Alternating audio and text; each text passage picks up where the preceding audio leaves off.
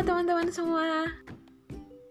Kembali lagi di podcast Love My Life. Kali ini kita mau bahas tentang perasaan insecure. Perasaan-perasaan yang kadang muncul kalau kita merasa overthinking sama sesuatu Merasa tidak aman Dan ya semacam itulah. Kadang kita merasa insecure dan rasanya sangat sulit untuk berdamai dengan perasaan itu.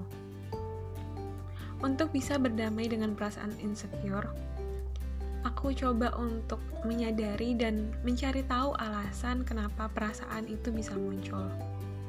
Ternyata perasaan insecure itu muncul karena beberapa sebab. Alasan yang pertama, perasaan insecure itu tuh bisa muncul karena pengalaman kita tentang kegagalan atau penolakan yang pernah terjadi kan peristiwa dalam hidup kita itu sangat mempengaruhi suasana hati dan perasaan kita tentang diri sendiri.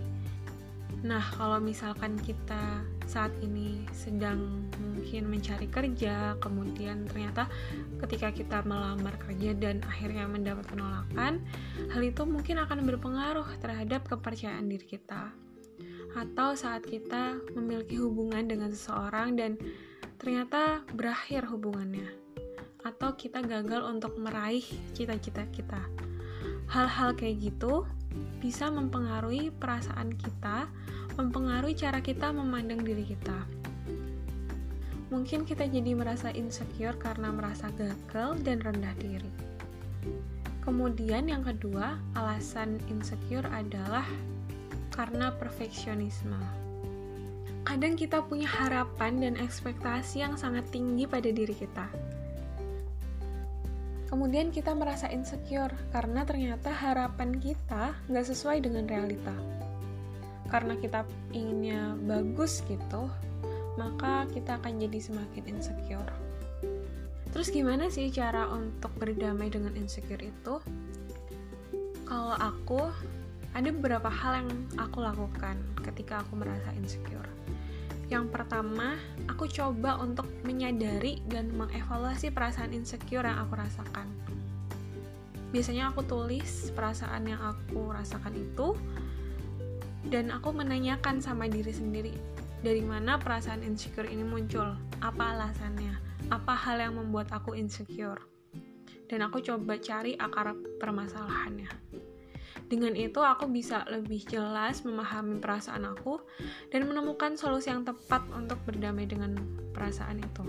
Kayak misalkan mungkin kalau aku lagi ngerasa insecure karena ternyata aku melakukan sesuatu yang menurut aku harusnya aku bisa lebih bagus. Tapi ternyata aku cuma bisa segitu aku coba untuk lebih ke ya udah nggak apa-apa kan ini masih belajar dan aku berjanji sama diri aku buat mengimprove diri aku biar memang hasilnya lebih bagus lagi. Dan aku mencoba untuk tidak menghindari perasaan insecure itu. Banyak orang yang menyangkal perasaan insecure karena merasa takut merasakannya.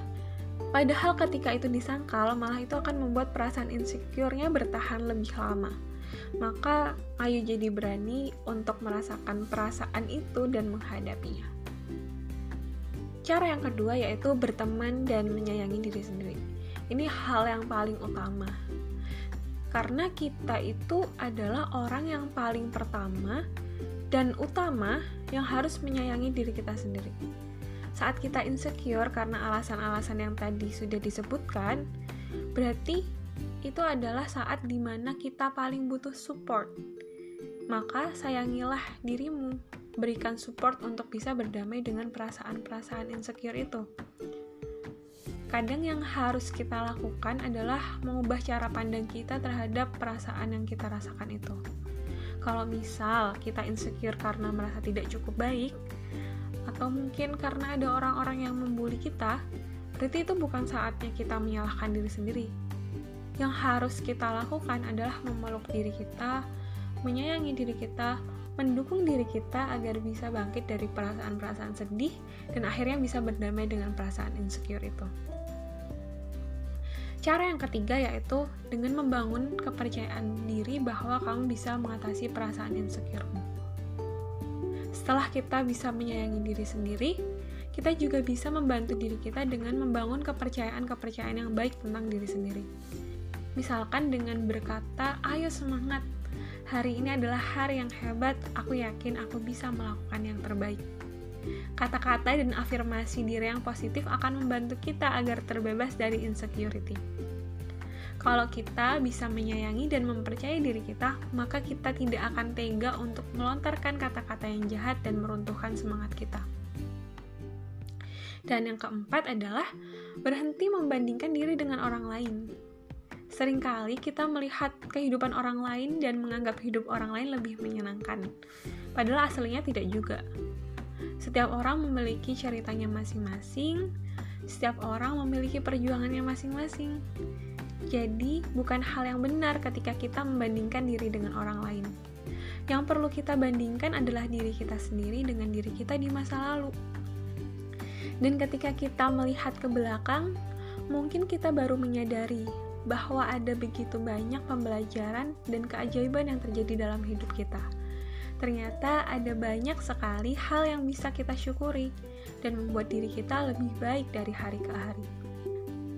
Ya, perasaan insecure memang terkadang datang dan wajar untuk merasakannya. Take your time untuk merasakan perasaan itu. Aku yakin kita semua bisa berdamai dengan perasaan itu saat perasaan itu hadir. Yakinlah bahwa Tuhan memberikan beban sesuai kemampuan yang dimiliki hambanya. thank you